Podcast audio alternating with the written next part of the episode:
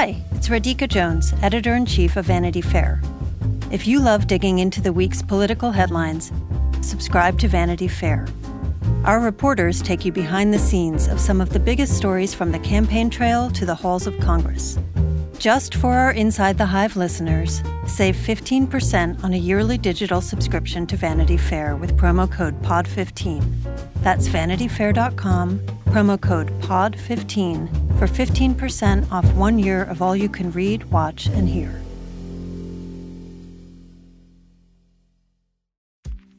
AI is making waves in every field it touches. President Biden is now on TikTok, and the election draws closer each day. With so much going on in the world, it is hard to keep up with it all, let me tell you. Hi, I'm Kai Ryssdal, the co host of Make Me Smart. It's a podcast from Marketplace. And every weekday, Kimberly Adams and I break down the latest in business and the economy with short daily episodes to make it easy for you to stay in the know. Listen to Make Me Smart wherever you get your podcasts.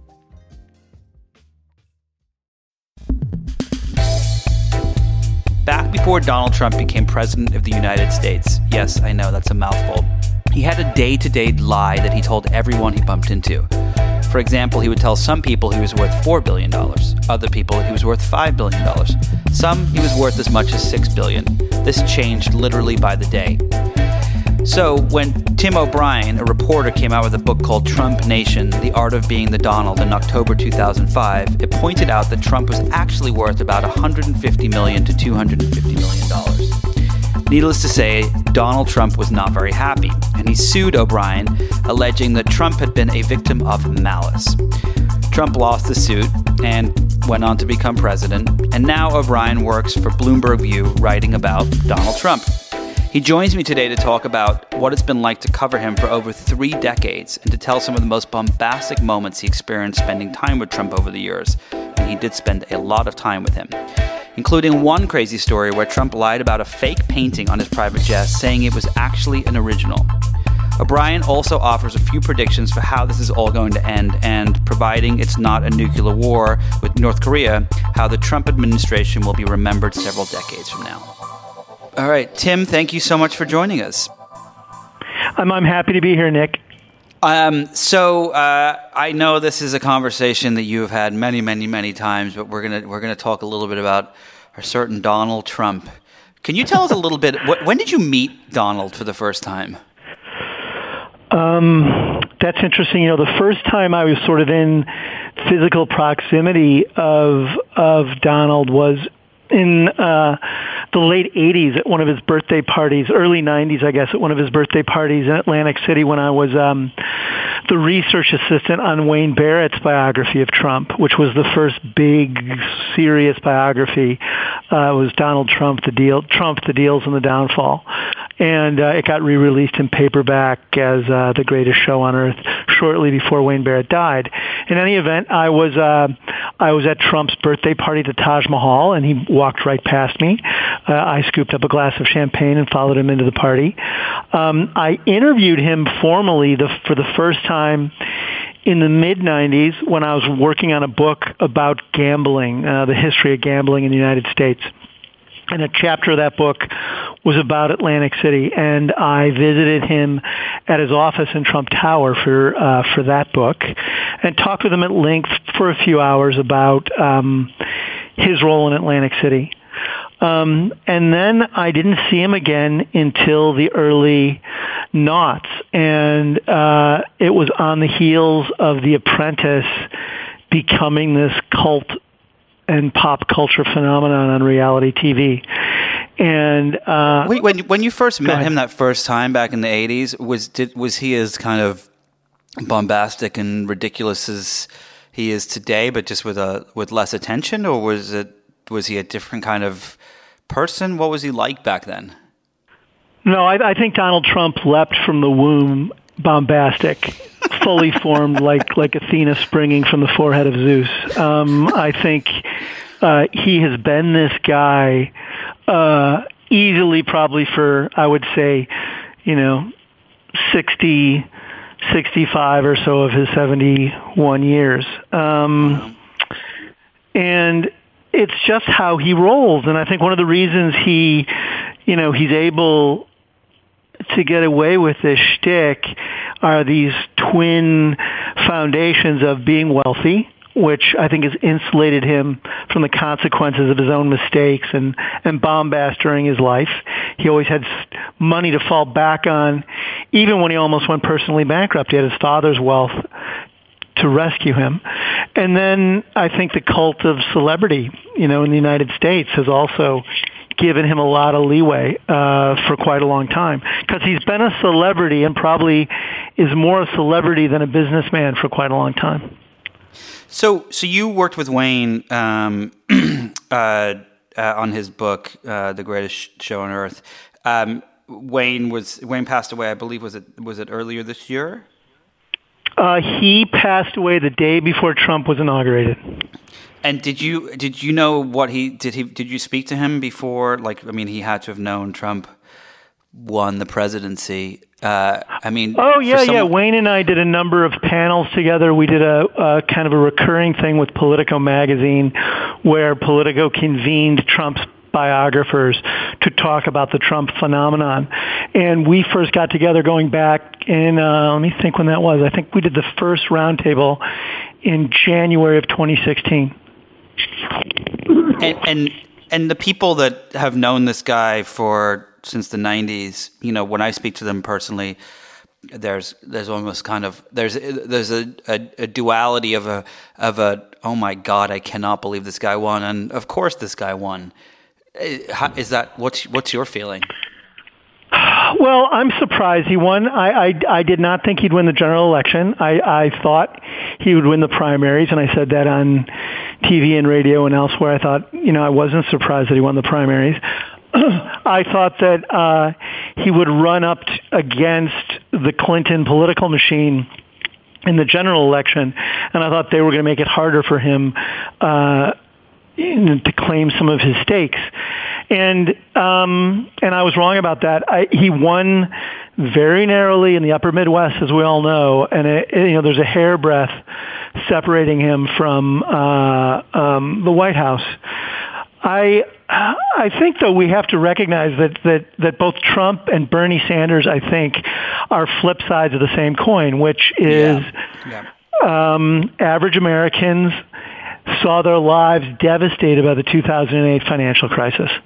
And I think they felt that group of people who felt um, shell shock from all of that also felt that big institutions overlooked them, whether it was the media or, or both political parties or corporate America.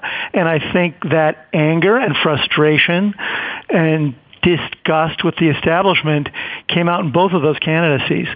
Um, so I think it's not surprising that that Don, uh, someone like Donald Trump got traction.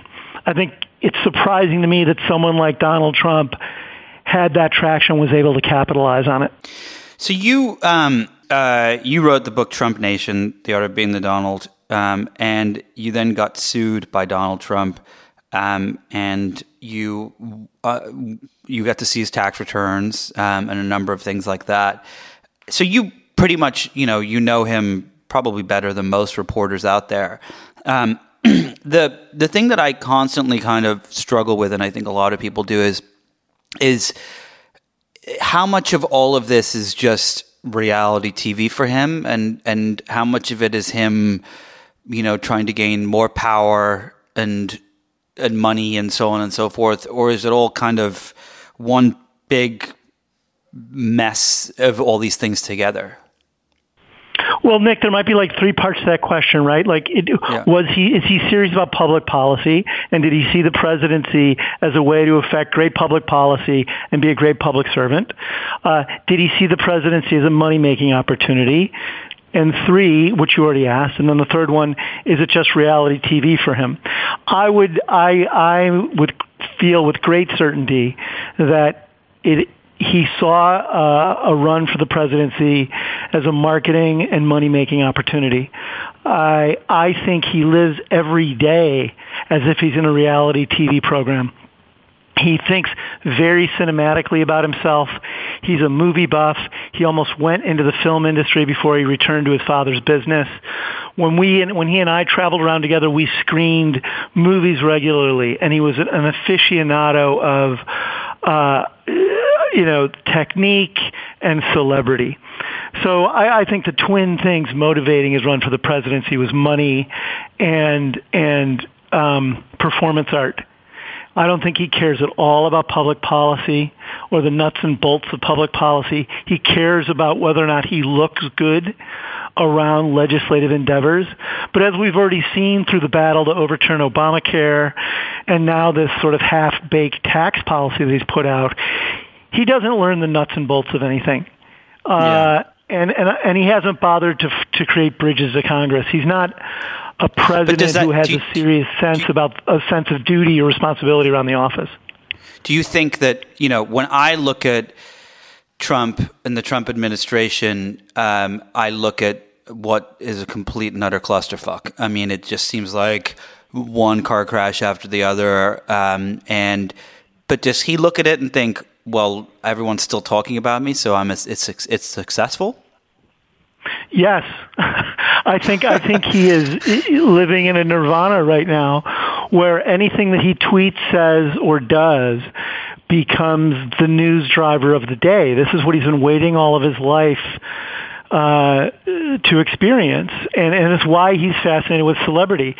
And he's not running the White House any differently than he ran his private business. Even then, you know, he wasn't good at building strong teams. He wasn't good at recruiting and empowering strong-minded, talented people. He he has always recruited yes people to his organization. Anybody who didn't toe the line with Trump in the Trump organization was shown the door. It, it, it's a very small business. It's not a Fortune 500 company. He is not the colossus of a major American corporation. The Trump organization is a mom and pop shop that's essentially a branding vehicle for Donald Trump. And he came to the White House with all of that same crazy uh, hitched onto the back of his pants. And uh, as we've seen from the team that he's put in place in the White House, they fight with each other. Um, many of them are not competent. Some of them are, uh, and and he's essentially the center of chaos because he thrives in, in at the at the center of chaos. So, do you think that um, you know there was this week there was the story uh, that's now circulating all over the internet still um, about uh, Corker, um, uh, the Republican who came out and you know essentially said what most Republicans are saying behind the scenes that Trump is unhinged, that he's a lunatic, that it's like a daycare facility in the White House, that, you know, his tweets um, are undermining any attempt by Rex Tillerson or anybody to actually get some real foreign policy done to, to stop a potential World War III, you know, and so on and so forth. Is, is this, you know, why do you think that the Republican Party has put up with this for so long? And do you think that they'll just put up with it until these four years run out and we hopefully are not in some sort of cataclysmic apocalyptic war?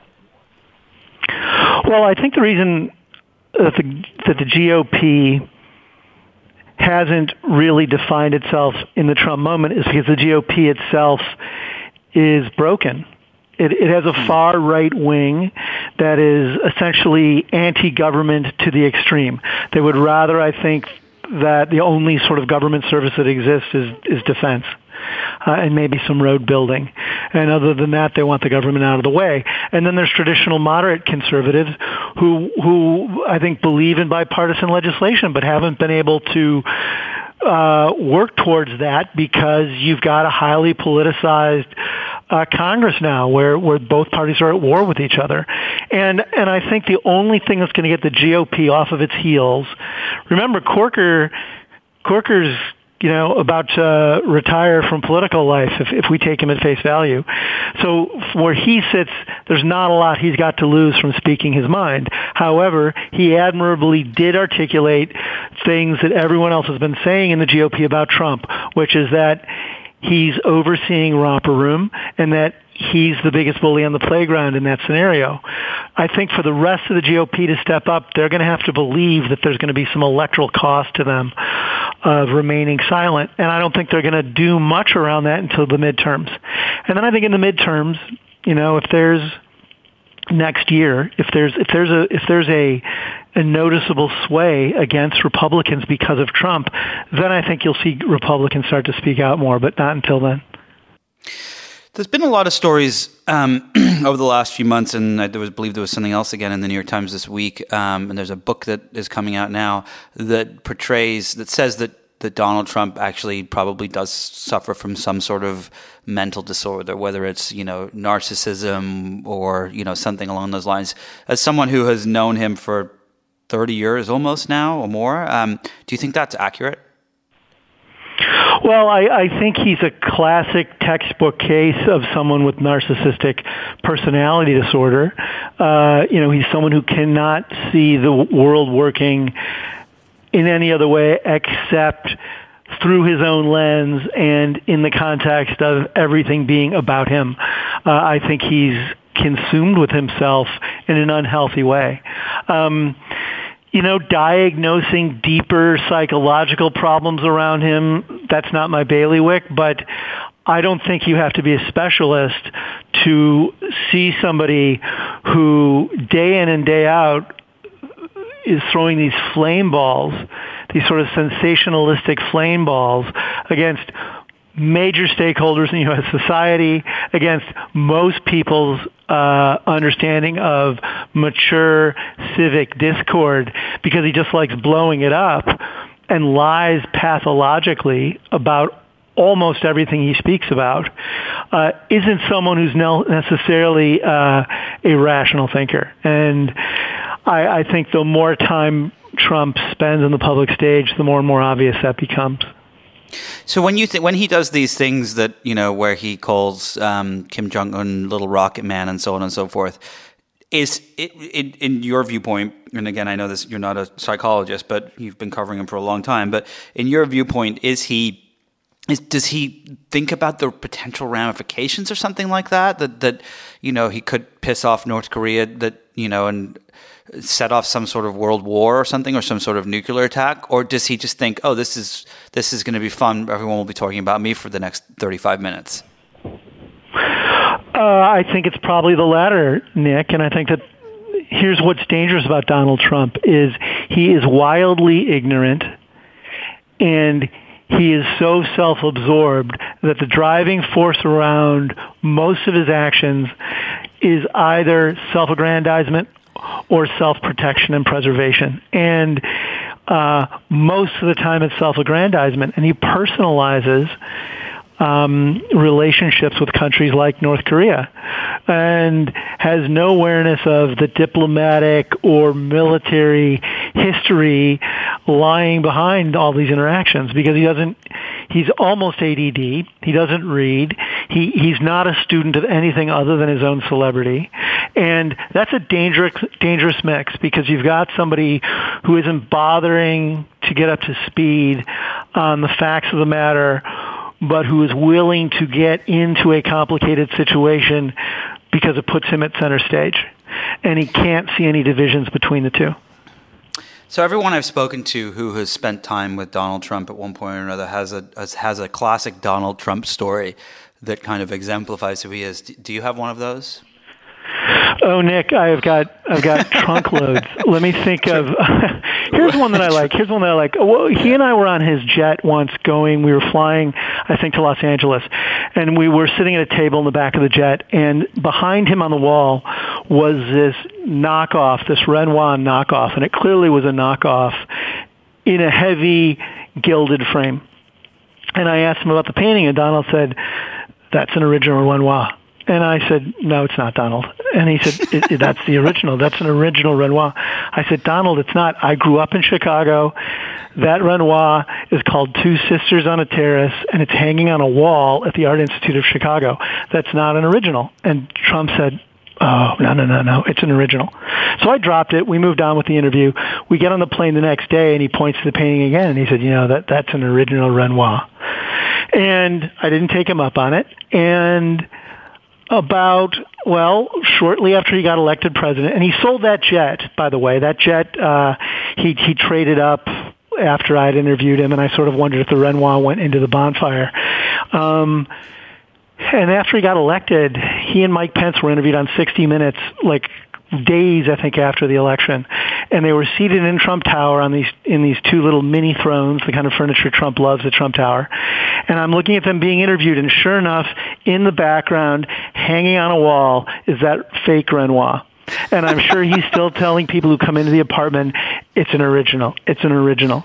And one of the reasons that story to me is so emblematic of him is he believes his own lies in in in in in a way that lasts for decades and he'll tell the same stories time and time again regardless of whether or not facts are, are right in front of his face. And that is also something that makes him dangerous because uh, he's a propagandist. And and this war that he's leading on the media uh, um, you know around the notion of fake news quote unquote its foundation is that he's the final arbiter of what is true and what isn't.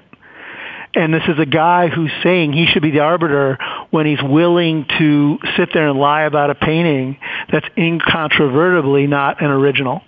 And he does that in so many aspects of his life, and it's it's one of the reasons he's he's dangerous.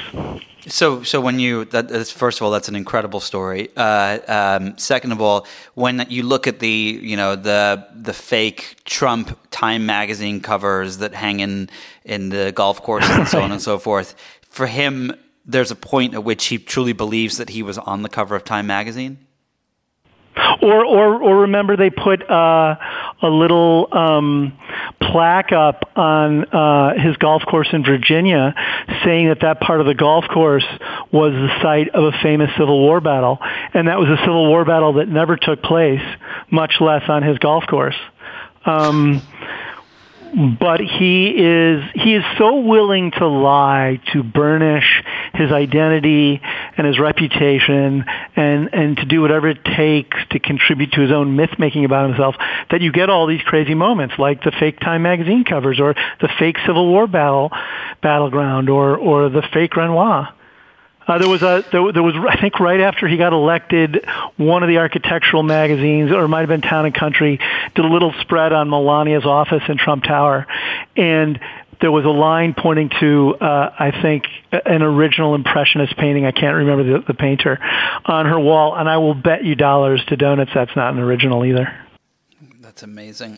and he used to, isn't it true that he used to, um, he uh, skipped floors in some of his buildings so they would seem higher than they actually were? Well, in Trump Tower, for example, they skipped several floors, so we could say that the building, uh, you know, was was several stories higher than it was. Uh, he famously um, took on um, uh, the personage of John Barron, a public relations uh, guru who was Trump himself, obviously, but he was using that name as a cover to take interviews with reporters in which he talked about what a lady killer and man about town and great businessman Donald Trump was. Um, so he so when he did those, he, know, he he changed he he faked his voice so it didn't sound like him, right? And would call people. well, actually, though, if you listen to the recordings of those interviews in which he said he was John Barron, you can totally tell it's him. So I don't know. Uh, Donald Trump probably cannot stop talking like Donald Trump, even if he wanted, even if it was in his best interest to do so. And so, so I mean, look, I I've only been paying attention to him quite for, for, like most Americans, I think, for the last couple of years. Um, do you, does does he keep you awake at night like he does me? Like I, you know, I legitimately worry about if if this country is going to survive all of the things that he is doing. You know, I think one of the things that's so fascinating and terrifying is that we don't necessarily often see the repercussions of an action of an administration for many many years you know we're for example we're right. only just we're just seeing the results i mean the 2008 housing crisis was you know were results of, of decisions made decades earlier um, uh, and so on and so forth do you does this keep you up at night too um, I am kept up at night by the threat of nuclear war uh, with North Korea. I uh, I don't put it past the president to randomly launch an attack because it will improve his standing in the ratings, or he feels like he's been personally slighted.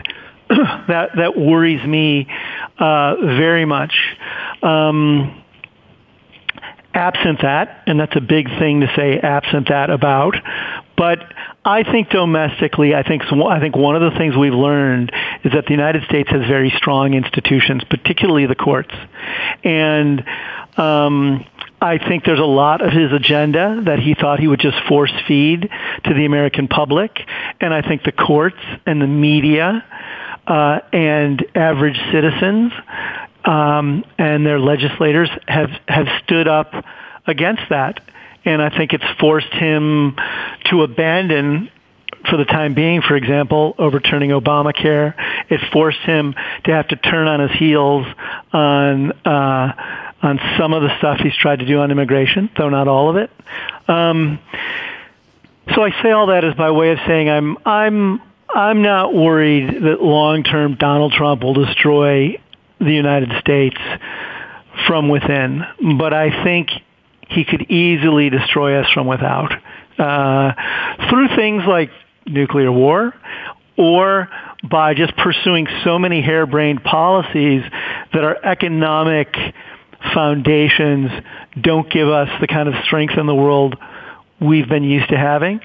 And he certainly, I think, from a diplomatic standpoint, turned the United States into an embarrassment on the on the global landscape. Oh, without without question. Um, shifting gears just a, a little bit here, um, but still staying within Trump land. Um, this last week, uh, you know, um, we saw what happened to Harvey Weinstein for years of sexual abuse and and um, things that he did to women. Uh, the same thing happened to Roger Ailes last year. The same thing has happened to other people on Fox News, um, uh, and Bill O'Reilly included. And it seems to me that that from all the reports that are out there, um, that the that Trump was was one of those one of those kinds of men. I've heard personal things from friends that that that had very strange and uncomfortable encounters with them from women. Do you think that that a if he was not the president, that he would be one of the people that could be exposed, would have been exposed in these these reports that are finally coming out? And B, is it a possibility that one day that those things that he has done in the past could catch up to him, or is he just going to be Teflon Don? It's never going to stick, and he got away with it all. My instinct is that he's Teflon Don, and he's going to get away with it all. Uh, remember, um, he he won a plurality of um, educated white women in the United States in the election. And you would think that they would be uh, as highly attuned to this as almost anyone. Uh, you know, the, the the grab them by the pussy video would have been something that might have um, changed their viewpoint in in greater numbers, and it didn't. And I think in part I think it's because people are sick of of uh, the political process in Washington, and they're looking for somebody who can just go down there and disrupt it, even if it's someone as tainted as, as Donald Trump. I mean, it's amazing that he ran a campaign calling Hillary Clinton crooked Hillary, and to the extent that she had any mud on her shoes, Donald Trump is caked in mud from the feet to the top of his head. He's then been in business with career criminals and members of organized crime his whole business life. And none of that stuck to him. And yet there was this great public distrust of Hillary Clinton. Um, and I think, I think it's because we're in this peculiar historical moment when someone like him will be forgiven. You know, he wasn't he wasn't uh, taken to task permanently for going after John McCain's war record or questioning the Mexican heritage of of, of Judge Curiel. You know, he's he's been a he's been a race baiter and and a, and and and uh, a hypocrite and and is a sort of a, a, a poster boy for financial conflicts of interest, yet none of this has stuck to him. And I think that's because his base doesn't care. They just want change. And do you think that um, that Mueller will manage to find something that will stick to him? I think I think Donald Trump is deathly afraid of everything that Robert Mueller is doing. And that explains why he is constantly on social media, Twitter and elsewhere, calling it a witch hunt, questioning Mueller's motives, questioning the entire FBI, questioning the entire judicial process in the United States, because he knows that Mueller is on uh, two, I think, three big um, facets of uh, of stuff that could compromise Trump. One of which I don't think he cares about, and two of which he does. I don't. What I don't. They? Obviously, Mueller is looking at, at, possible collusion with the Russians during the 2016 campaign, uh, and. Um, I don't know how much that ultimately will come to brush by Trump, and I don't think he's concerned about it. I think he is also going to look at uh, Russian influence on Donald Trump himself and Donald Trump's own financial and business history. And those two things really scare Trump, and they should, because he is a Pandora's box of of of, of problems financially and, and in his business life.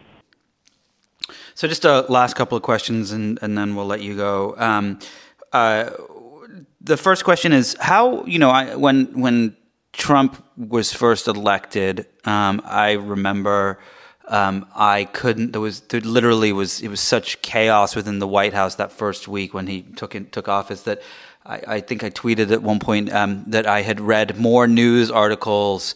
Uh, in one week than I had in, a, in a, a year before that. I just literally couldn't get enough information about him, about the the his the people working for him, about what was going on in government and society, and so on and so forth. And now I'm kind of at a point where I, you know, somebody said to me at one point they they uh, said, you know, you let him take up too much real estate in your head for free. Uh, speaking of Donald Trump, and I've tried to, you know, I try to limit the amount of stuff I read about him, and I, you know, I do read a lot and I write a lot, and um, and I'm, you know, stay informed, but I I'm in a constant war with with how much I I let myself consume. How how do you, someone who's been covering him since 1992, how do you decide how much to read and how much not to? Well, because I'm continuing to write about him now as a columnist, I I read tons of stuff every day and I don't limit it. Um, occasionally, you know, I think I just need a mental release and, you know, that's what film and art and culture and literature are about for me at least music. Uh, but in the day to day of my journalism life he's a big chunk of that. You know I, I have to manage people who are covering a lot of other things as well here at bloomberg but um and so i'm of necessity focused on those things as well. But um, I feel a responsibility as a member of the media to be as deeply informed as I possibly can about what he's doing. Um, I think your own experience of digesting tons of stuff after he got elected um, isn't unusual, and I don't think it's what uh, we all do this around these momentous and unexpected turns of the clock. I, I think people were that way after 9/11 and and reading up for the first time about Osama bin Laden and Al Qaeda, who maybe had not paid attention to any of that prior to that occurring. Uh, we've talked about the 08 financial crisis. I think people read up about you know, mortgage frauds and mortgage securitizations and derivatives and all sorts of financial products they never paid attention to, to a certain extent, to familiarize themselves with the foundations of why that happened. Because people were shocked by it. They weren't prepared for it, and then it happened, and it was so epic that they wondered why they didn't pay attention before. And I think that Trump is, is a similar event.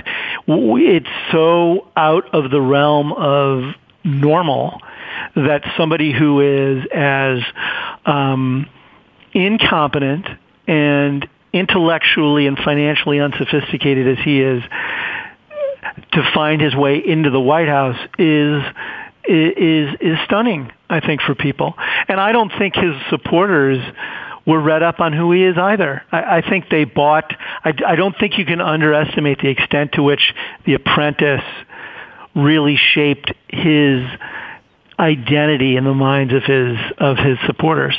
And so coming back to what we do, I think that we owe it to readers to keep putting as much out there as we can that's built around the fact pattern about who he actually is and what he's actually doing.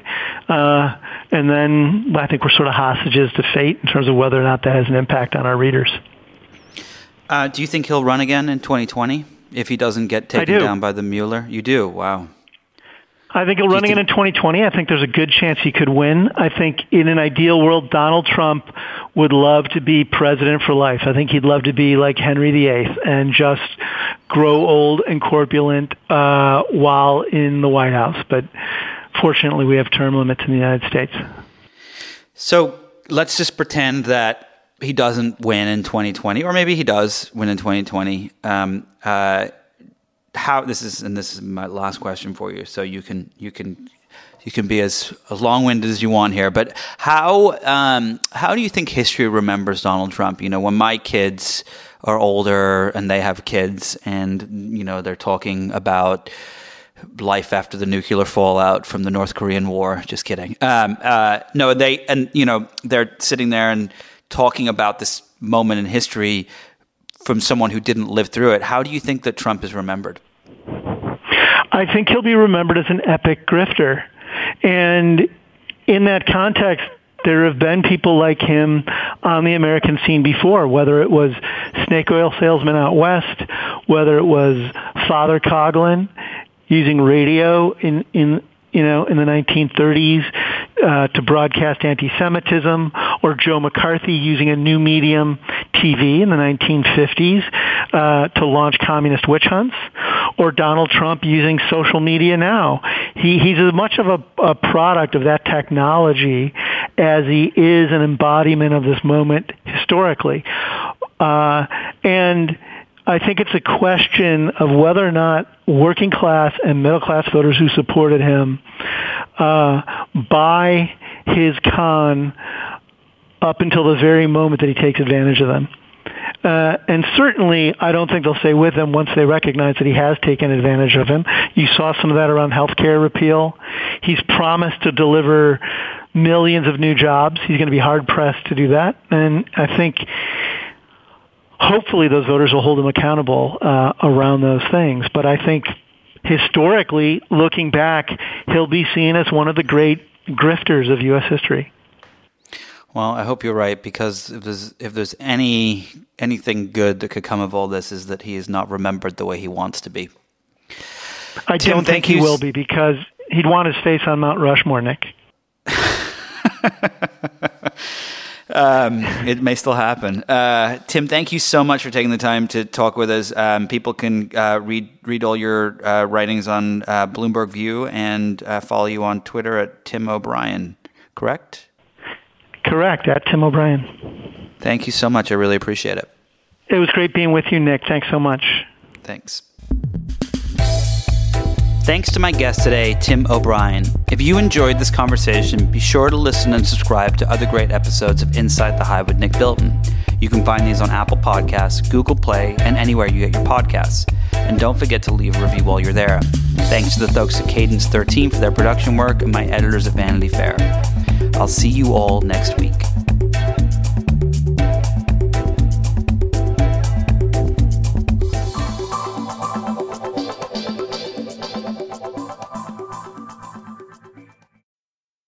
I'm Alex Schwartz. I'm Nomi Fry. I'm Vinson Cunningham, and this is Critics at Large, a New Yorker podcast for the culturally curious.